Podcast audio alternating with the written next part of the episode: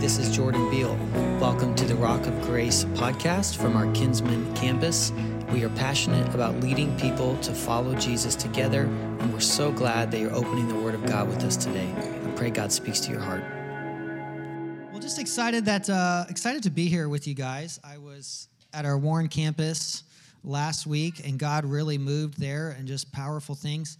By the way, do you know our Warren campus? God is just doing a lot of amazing things. Um, from last year, they're they're up 20 people uh, on a weekly attendance, just like here. Uh, it's about 40 or 60 people here, and God is moving. People are getting saved. I'm hearing miracles all the time, um, and I wanted to open the sermon actually with a couple miracles. Um, we we had a uh, a little baby. Some of you guys know Liz and Cody Marshall, and if you're in our digital prayer group on on Facebook, it's a it's a group on there you might have seen that uh, their little girl Hallie or Haley, how do I pronounce it?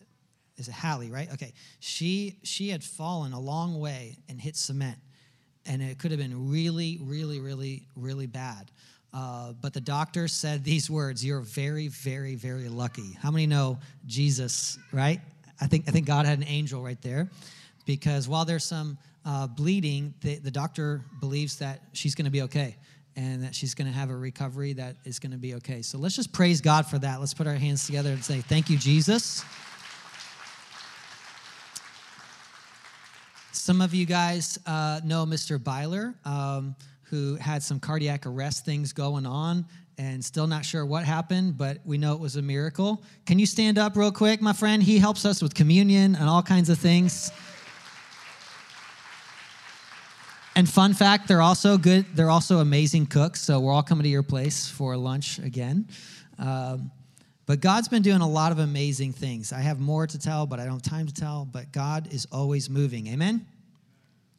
We're in this series called Guess Who, and we're talking about identity, and we're talking about who we are as people, right? And we opened up with our identity and our faith, and Will did an amazing job. Um, let's put our hands together for Will two weeks ago, right? I'm going to ask you to put your hands together one more time for Pastor Dave. Did an amazing job. Who tackled a lot of a lot of really important issues uh, last week. And if you missed that sermon, be sure to go on our podcast or YouTube and find that because uh, it's really important stuff. Today we're talking about who we are and our identity. Who we are in our identity. You know, we all grew up with an interesting family life, and all of our family life uh, was different we all had different dynamics. I don't know what your family life was like. Uh, I grew up, we grew up with a lot of laughing. Uh, we grew up with, um, you know, a good work ethic. Uh, my dad definitely taught us how to work hard. Sometimes I think he taught me to dig holes just for the fun of it. Um, he's like, You look bored. Let's go dig a hole. Um, but uh, I also saw my parents, while, while we grew up very financially tight, my parents were incredibly generous. They were always giving things away all the time. Uh, the vehicles were always being borrowed. My own car, by the way, that I thought was mine, turns out was not mine. like, well, who's taking my car? He's like, it's God's. I'm like, oh, I thought it was mine. But um, I, we, that's, that's how I grew up. Um, and you know, just just a lot of really good, a lot of really good memories. Church was life right? How many guys grew up Sunday night, Wednesday night? Who grew up like that, right? About about 40% of you, yeah. And so, man, it was amazing, amazing childhood. Devotions every night and um, good stuff. Each of us grew up with different family dynamics. And I want to say this we are creating the memories that our children will have. We are creating the memories that our children will have. Um, fun fact your children will copy a lot of your behavior. Some of you are like, ooh. like, is this good news? Sobering, right? Uh, parents, parents, you're creating a culture in your home with the words that you're using. We're going to come back to that. So there are a lot of many roles in the family. And some of this is going to sound very basic today, but what I have learned in pastoring these last six years is some of the things that um, I feel are basic need preached. Um, there's a lot of grown adults who don't, that are Christians, that love the Lord, that come to church, but don't actually honor mom and dad. So let's talk about some of these, verses. As we enter each season of life, we take on new roles. And it's very important to be aware of that new role. So just fun, just just for fun, how many of you have entered the grandparent stage? Can you raise your hand? Well, raise it a little bit higher. Come on, we probably some are like, ah, right? It's a beautiful thing. I mean, right? You, you can just sugar up the kids and send them home, and that's just awesome. It's just great.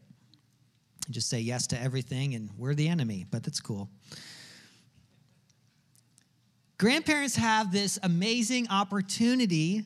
Grandparents, please hear me. You have this amazing opportunity to be teaching kids, your grandkids, all the wisdom that God has poured into you over ice cream, of course.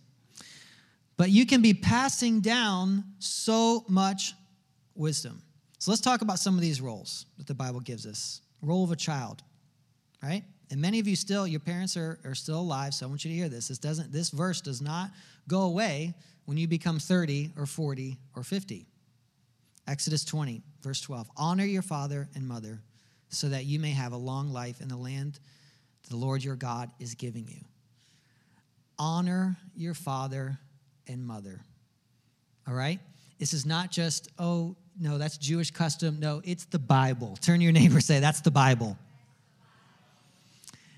And no matter how difficult, right, maybe father in law or mother in law or mom or dad could be, keep in mind they're also entering a new season right? They're entering new seasons with new challenges. And honor is always a choice. We can always show honor. Amen? Husband and wife, Genesis 3, right? Look at this. He said to the woman, I will intensify your labor pains. You will bear children with painful effort. Your desire will be for your husband, yet he will rule over you. And he said to the man, Because you listened to your wife and ate from the tree about which I commanded you, do not eat from it. The ground is cursed because of you. You will eat from it by means of painful labor all the days of your life. It will produce thorns and thistles for you, and you will eat the plants of the field. You will eat bread by the sweat of your brow until you return to the ground, since you were taken from it. For you are dust, and you will return to dust. And when you hear that, and we haven't preached from Genesis since I think it was like February, some of us think like, how could someone be deceived by a snake? Well, keep in mind, this was actually a beautiful angel. Wasn't a snake yet, right? This is this is a an angel that God had created, and so in this in the Bible we see these these attributes given, these roles given, and these roles, our society wants to say no. Right? So, the biblical sexuality, right, that Jesse talked about earlier, like literally this weekend, one of the largest churches, guys, not like, hey, we welcome you. No, we affirm, affirming um, homosexuality and LGBTQ. And you, you have thousands of people being led astray all the time, and especially this weekend. And I believe the wheats in the, the wheat in the tare is going to be harder and harder as, as Jesus is about to come back. How many believe that? Well, it's one thing though to, to point, right, and say something that's obvious like that, that is obvious to you as you're reading and as your life group or your pastor is teaching you and you're embracing. But it's another thing to truly embrace all that the Bible says about these roles, because even the role of a husband having leadership in a home can be very difficult for, for Christians. So check out Ephesians chapter 5. Turn your Bibles to Ephesians chapter 5. I'm not going to have the verses on the screen today. You can open your Bible app or the notes um, on the notes uh, page of our website or just scroll in your Bible or your real Bible. How many guys got the real Bible? I love the, the sound. Come on, Pastor Jason, the old school. That's what I'm saying. You're an old soul. Love it. Somebody just called me that the other day. You're an old soul, like because I was listening to jazz music. Anyway, ADD. All right, listen to this. Ephesians 5. Wives, submit to your husbands as to the Lord, because the husband is the head of the wife, as Christ is the head of the church. He is the Savior of the body. Now, as the church submits to Christ, so also wives are to submit to their husbands in everything. Husbands, love your wives, caring for her just as Christ loved the church and gave himself for her to make her holy, cleansing her with the washing of water of the word He did this to present the church to himself in splendor without spot or wrinkle or anything like that, but holy and blameless. In the same way, husbands are to love your wives as their own bodies. He who loves his wife loves himself. For no one hates his own flesh, but cares for it, provides for it, just as Christ does for the church, since we are members of his body. For this reason, a man will leave his mother and father.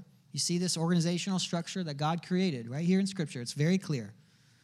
Husband will leave his father and mother and be joined to his wife, and the two will become one flesh. This mystery is profound, but I'm talking about Christ and the church. To sum it up, each of you is to love his wife as himself, and the wife is to respect her husband. Now, there's a lot of great teachings, a lot of great books out there on this. Dr. Gary Chapman, um, the Love and Respect author, Erickson. Have you guys ever heard of Dr. Erickson? Really good stuff. In fact, I just started following him on Instagram a few weeks ago, and it's so amazing. He did a poll of thousands of people. I think it was like 10,000 couples, and not not saved. This is just people on the street. And did, would you believe when asked, all the males, right? So it was almost 90%, it was like 88%. It was almost 90% of guys. They said, when in an argument I feel, and you got all these emotions, right? The one that almost all picked was disrespected. Isn't that interesting? It's almost like the Bible knows. It's almost like God knew what he was saying. Almost all the women, same, almost the same stat, said, when in an argument I feel, the emotion women picked was unloved. It's almost as if God knows what he's saying in this thing called the Bible.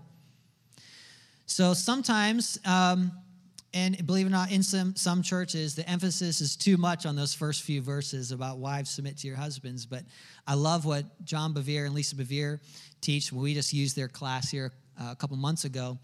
And Lisa Bevere was like, I think the guys got it harder. I think the guys got it more difficult. The guys have to serve and, sub- and, care like Jesus does for their wife. The men have to lay their life down like Jesus does, right? And so, sadly, though, a lot of guys will actually they'll read that, and then they'll use Scripture as a weapon. Everybody say with me, not a good idea. Come on, nobody nudge your husband. I saw that nudge over there. I won't point you out. Fifth row back. I won't point you out. So, um, sermons like this, I, I, as a pastor, I can't just wait till February, okay, Valentine's weekend to pre- there, these, these are reminders that we need, come on, because we need healthy homes at Rock of Grace. We need homes that are full of peace and honor. And I want to say, men, never use that scripture as a weapon, okay? Right? Like, you know the Bible says you got to submit to me, right? Let the Holy Spirit say that, okay? Now, if you've been in church a long time, maybe you have accidentally said that. I said it once. I regretted it. I, I did get my legs put back on. They were, they were uh, had some surgery done. I'm just kidding. wives, submit to your husbands. This is difficult, right? Because sometimes wives are like, no, really, I know right now, especially especially like direction. And, and any of you, any of you men, your wife is has a really good sense of direction. My wife is like Sacagawea. She's like north that way. Me, I walk out of the bathroom and I'm lost. This is a true story. And so I have to submit my authority. As often I'll be like, she's like, Are you lost, aren't you? I'm like, I'm exploring all the options. You know, she sees me looking around. Like, there's often I pull out of a driveway, out of a restaurant, and I and she's like, it's this way. Okay, I knew that. And I have to humble myself and admit what I'm not good at, men. Just me and Jason and Brandon, apparently. How many of you men need to admit what you're not good at? Come on. I see that hand, Will. Good job. Right? You need to you need to take advice from your wife, but yes, there are times. There are times when the two opinions are at odds. You are two different humans. By the way, I, if you don't think God has a good sense of humor, think about marriage. I mean, just think about this. He's like Gabriel. I got this idea. You see that guy? He's terrible with direction. She's amazing.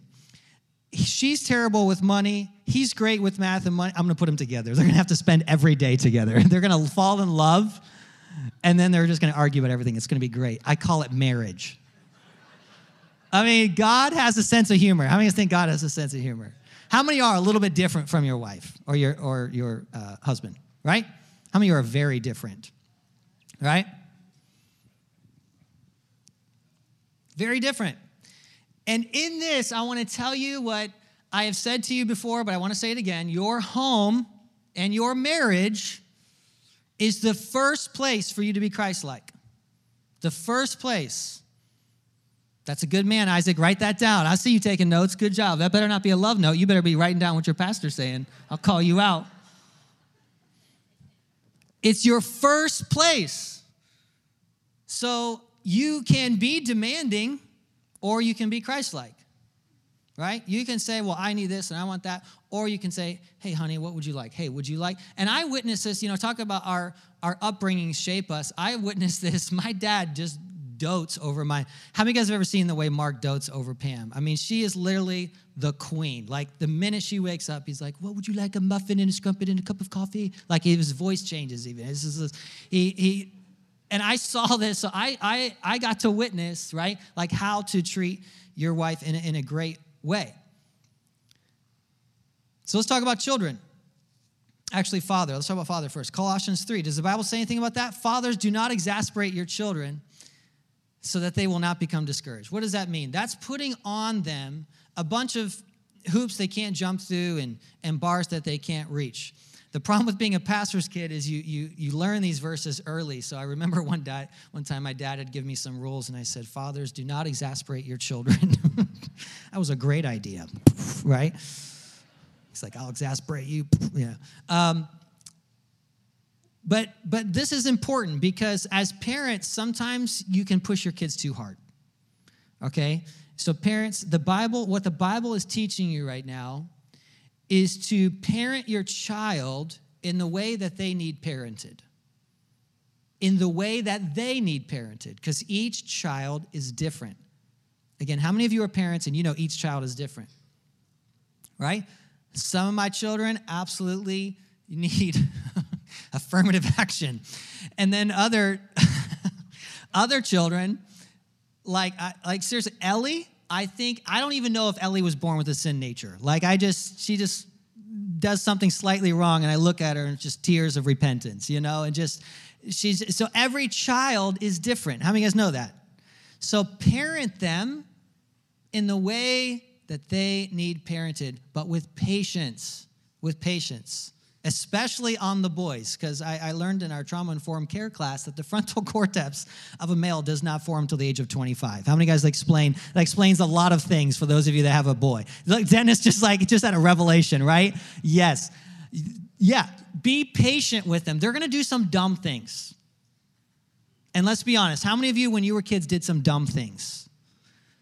Aren't you glad your parents didn't kick you out of the house and no, you know, listen, patient and if you don't think, listen, God, oh, who said this one time? I thought this was brilliant. I can't remember what, what teacher, there's this, this pastor, this author said this in a book one time, that God teaches us so much about himself through this ingenious invention of parenting. I mean, how many of y'all have been stretched in your Christ likeness because of your children? Some of y'all put two hands up won't put you won't point you out last row white sweater. God teaches us patience through parenting. God teaches us kindness. Don't exasperate your children.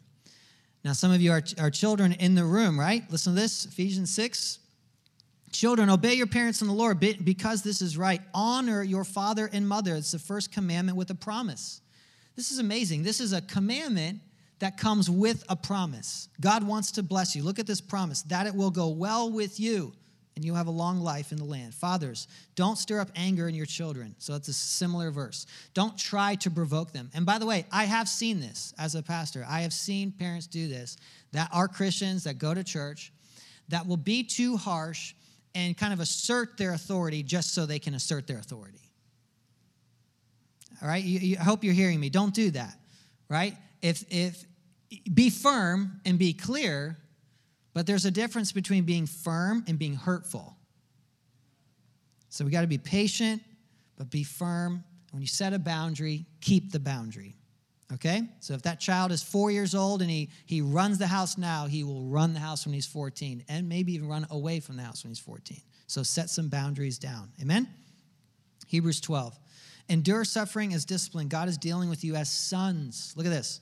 What son is, is there that a father does not discipline? If you are without discipline, which all receive, then you're illegitimate children, not sons. But furthermore, we had human fathers who disciplined us, and we respected them for it. Shouldn't we then submit even more to the Father who disciplines us? For their discipline, our human, our human fathers, lasted just a short time. But he does this for our benefit that we can share in his holiness. No discipline is enjoyable at the time, but painful. But later on, it yields a painful fruit of righteousness for those who have been trained by it. We're talking about the family of God, that the, fam- that, the, that the human family has this beautiful picture of who God is. I mean, think about the way God, the way Jesus, right, is this picture of Jesus and the bridegroom and how he lays down his life and serves the church, serves the bride, yet the bride gives respect to, to Jesus, right? That the Father gives patience, but also discipline when we need it. How many guys are thankful for the times God disciplined you? When maybe a life group leader or a deacon or a pastor said, hey, we got to talk for a minute, right? Sometimes we have that, and I want to encourage you just real quick, just two seconds.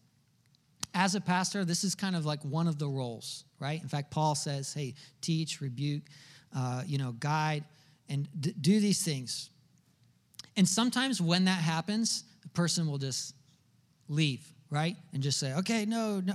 But I'm, it's so beautiful when you say, wait, maybe God is using this pastor to point out something to me that I don't know. Because here's the thing, y'all we all have blind spots.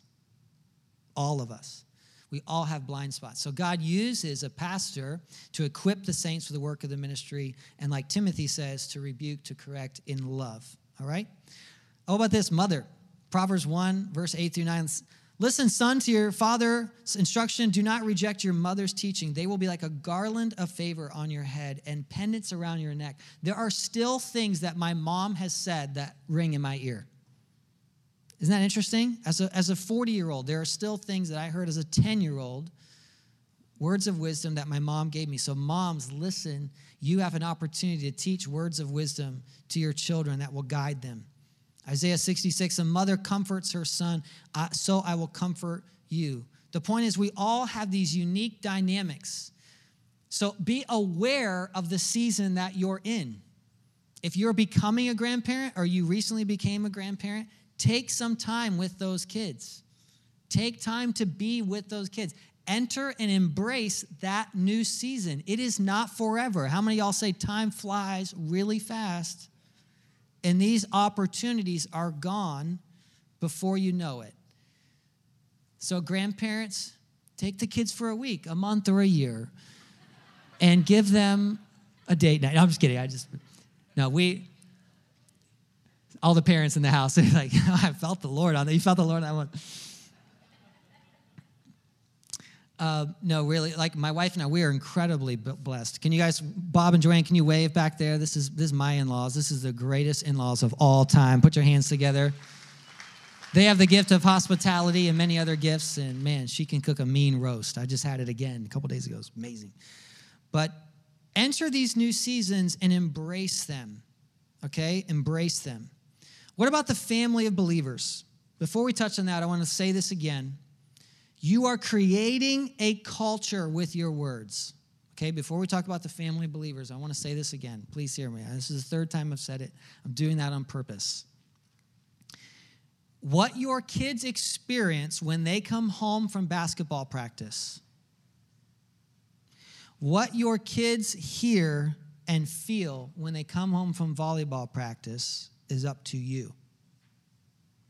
You can create an environment of stress and worry and quick tempers and harsh words, or you can create an environment of peace and honor. Amen? All right here. Now, we know from the, the last sermon series, we talked about the thoughts of our heart, right? Become our words. So, a lot of times it's, it's God has to deal with things that are going on in our heart. But it often, what's going on in our heart, Jesus said, it comes out of our mouth.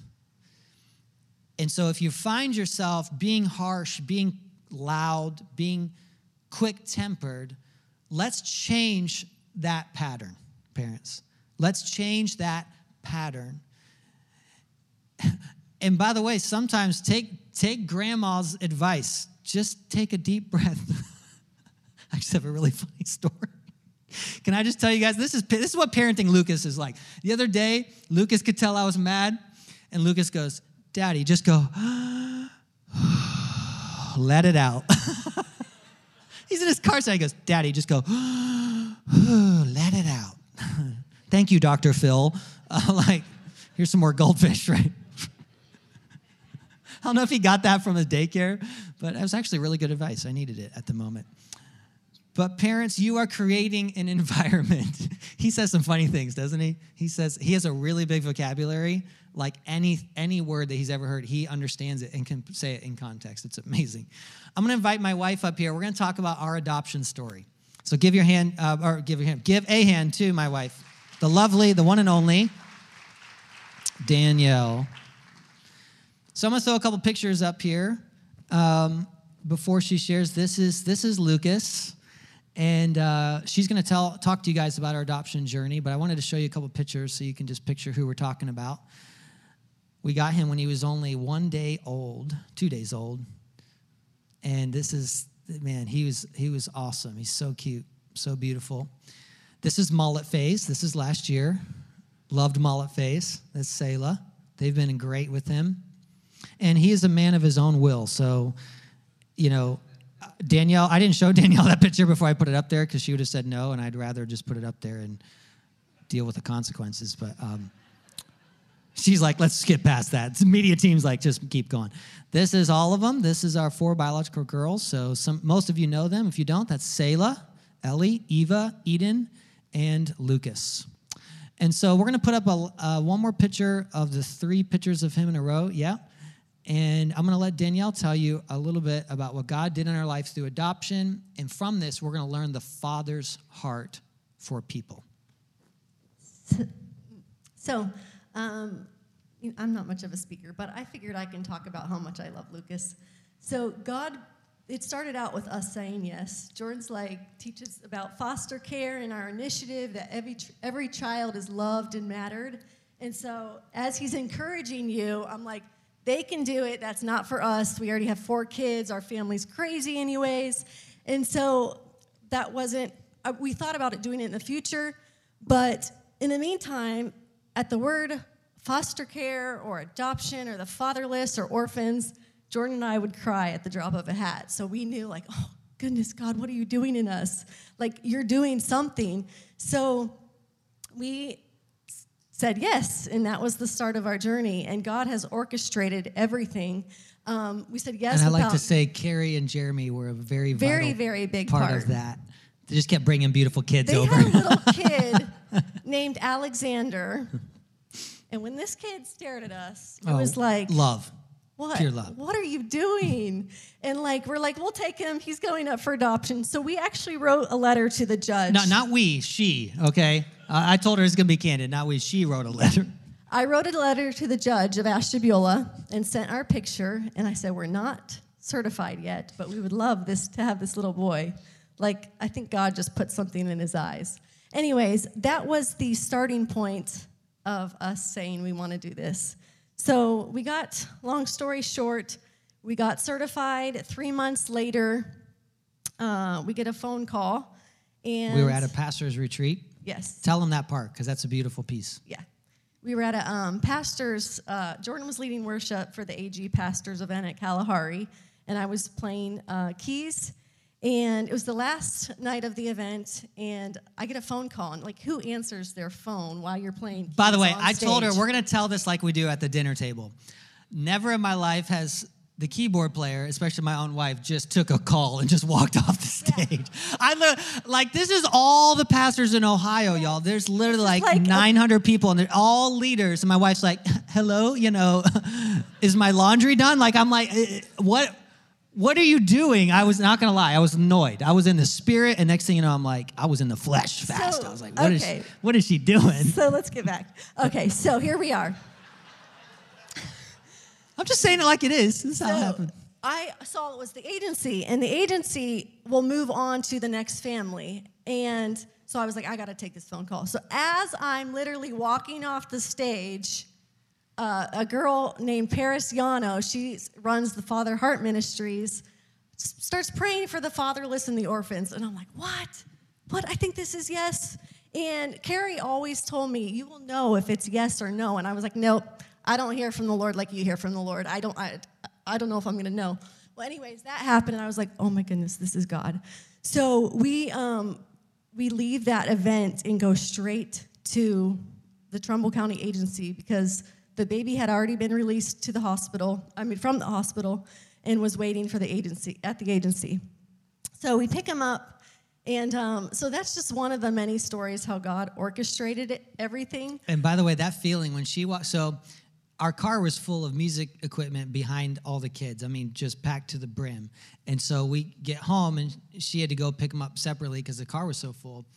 And I can't tell you the the amount of love that filled our hearts. Like when he entered our home, I mean, us and our, our four girls just fell in love with this little baby.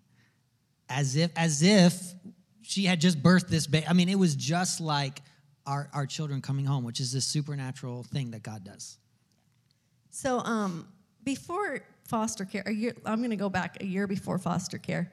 We um, got prophesied over that our family tree would be forever changed. Yeah. And well, J- Jordan has three sisters and four daughters, and which leaves there's nobody to carry on the Biel name. And so we went back to that word and we're like, oh my goodness, Lukey's going to carry on the Biel name, which is just incredible. So God ordained him to be in our family. So he's ours. So this is the part that I want to get to. If for one moment, I cry every time I think about this. If for one moment Lukey ever thought that he was less than a Biel or less than or not worthy, it makes me sad. And so I was watching at my parents' house, I was watching um, Lucas play with his sisters and his cousins. And I thought to myself, when he grows up, like, what if he feels less than because he's not blood? And I felt like the Lord say, Danielle, do you know how many times you felt less than or that you felt like you weren't a child or worthy? And I felt like the Lord was like, that's how I feel. Like, and so to you guys who are feeling like shame or less than, he doesn't want any of it. Like, he died for that. Like, and so it's like Satan, here's the deal. When we live in that as not a child of God, we can't give to others because it's all about us. We think about shame, guilt. But when we live in the freedom as a son or daughter, we live in that, and his identity becomes our identity, his heart becomes our heart, and then we can give that to others.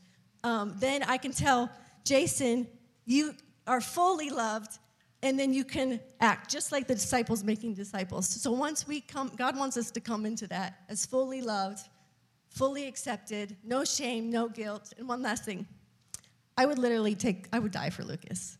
And so that's how God feels. He already died for us. Nothing in all creation can separate you from the love of God that is in Christ Jesus. Man, I think I need to give her the mic. she just drops the mic and walks off. Mic drop. Do you want me to just stay on this one? I'll just switch. Awesome job, honey. God loves us so much. I'm trying to think if I could put it into right words the dream you had about losing Lucas at the airport, about how you looked for, how you were searching for him. Um, when when you she had this dream like searching for Lucas, he's lost, and the the when she woke up, this this revelation of God's love is so great for you and for all the lost, for all all who call upon the name of the Lord shall be saved. And so I, I hope you heard what she said a minute ago. If you feel lost, you feel far from God, you feel like you, you should just hide in your shame because you're not worthy of God's love. Maybe you feel like you grew up in the wrong house or that you don't deserve to be in a church like this. That you don't deserve that it's not it's not who you are. Yes, You are loved. Yes, you are worthy of love. You are worthy of the Father's love and affection, affirmation. He wants to adopt you, He wants to give you His last name. And in, in preparing for this sermon, I, I went into my, my iCloud in the, in the files and I found his adoption paper and I just wanted to reread it because it's so it's so powerful when it talks about like one of the last lines. It's like therefore from this point forward he will be named Lucas Leroy Biel. There's a change of identity. Come on, everything that the Father listen, if I if we were to suddenly pass away, right? What I have my any belongings I have. It's not like, oh, because he's adopted. No, equally. All the children are, are loved all equally the same. All he's a Biel, just like Ellie's a Biel, Lucas is a Biel. And God has a specific calling and, and a uniqueness in you. In fact, I want to further the story for a minute. Will had prophesied to to Lucas when he was just a little baby that he would have a kingly anointing. And months later, God prompted Danielle to look up his name. Well, his middle name, Leroy, means the king. Come on, somebody. Don't you think God has plans for his life? But I want to tell you, God has plans for your life. And you might say, well, uh, yeah, but Pastor Jordan, you don't know the house I grew up. It was it was so dysfunctional. Listen, God the Father loves you so much I can't put into words. Just like Danielle was just trying to say, there's there's nothing, she said, there's nothing I wouldn't do, right? To, to save him. I would give my life for him. I love him. There's I, I want him to know how fully loved he is. And God wants you to know how loved you are. See, his perfect love drives out the lie of shame. The lie of shame is there's something wrong with you and you need to hide from God. And you need to hide any weakness or sin or bad feelings, bad thoughts, bad actions, regrets. You need to hide that from others. That's shame. But when we come before the Lord honestly and we say, Father, I, I am a mess, but I need you. I need to feel safe at home. I, I am lost. I am away from home. I don't know where I belong. And you need to know who you belong to. If that's you this morning, I want to ask you to come to the Father. I want everybody to bow your heads. This response time is twofold. First, if you say, I need to give my life to Jesus, you see, scripture, he, says in Hebrews 9 through 11 that Jesus is our older brother. He creates a way to the Father. In fact, did you know the way Jesus describes God the most is Father? There's all kinds of ways that Jesus could have described God, but do you know the attribute or the role that he uses the most, way more than anything else? Is Father. There's a reason for that. We are all born, and psychologists will tell you, irreligious people will tell you, we are all born with an innate need for affirmation from a father.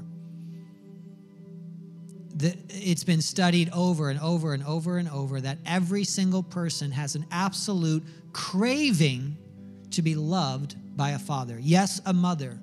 Absolutely. Absolutely. I'm not diminishing that. But there's a reason that you 90%, it's over 90% in the prison system have no father. We need the affirmation and the love of our Father, to be adopted, to know that we're truly His. And I want you to hear me. I love what Tim Keller says about this. He, he was teaching on Deuteronomy, where if God says to the people of Israel, I love you, because that's who I am. In other words, I love you because I love you. But why do you love me? I love you because I love you. And so you might be here and you say, Yeah, but I, I haven't behaved. I haven't earned, no, I haven't been good enough And you can come up with all the reasons that you should stay away from the Father's house, away from home. But I want to tell you, He's inviting you, He's inviting you to come home and to let Him adopt you, let Him love you, let Him forgive you of your sins, let Him take off the robe of shame and put on a robe of righteousness. All of that is possible because your older brother Jesus went to the cross for you. All of that is possible because God's only Son left the perfection and the adoration of heaven. And Philippians says he humbled himself, not considering himself equal with God, but humbled himself to the point of death on a cross so that you could be united with your Father, so that you could be adopted. So that you could be forgiven, so that you, your future could change, your name, your identity can change. So if you need forgiven of your sin, you need Jesus to forgive you of your sin, and you want the Father to adopt you, would you raise your hand nice and high?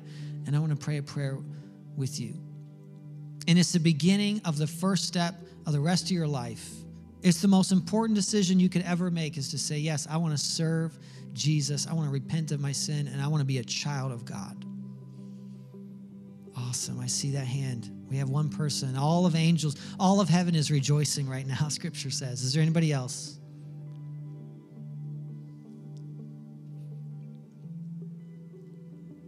Father, thank you. Anybody else? I want to give you another minute.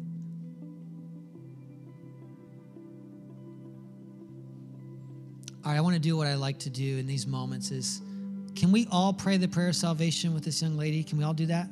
Dear Heavenly Father, thank you for loving me despite my background, despite the lie of shame, despite the way I, I lower my head,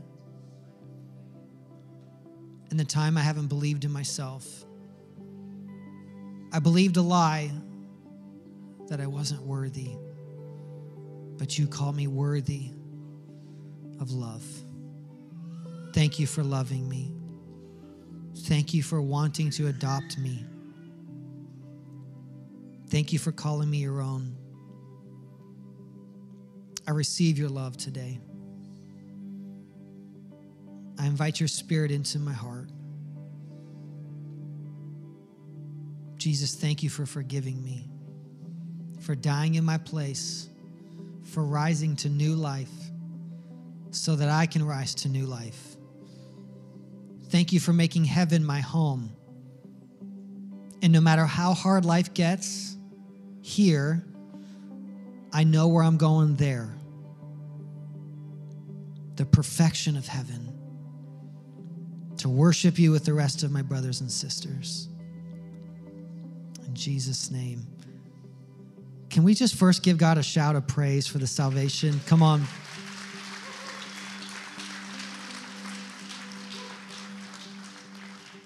Want you to stand to your feet because this next part is for all of us.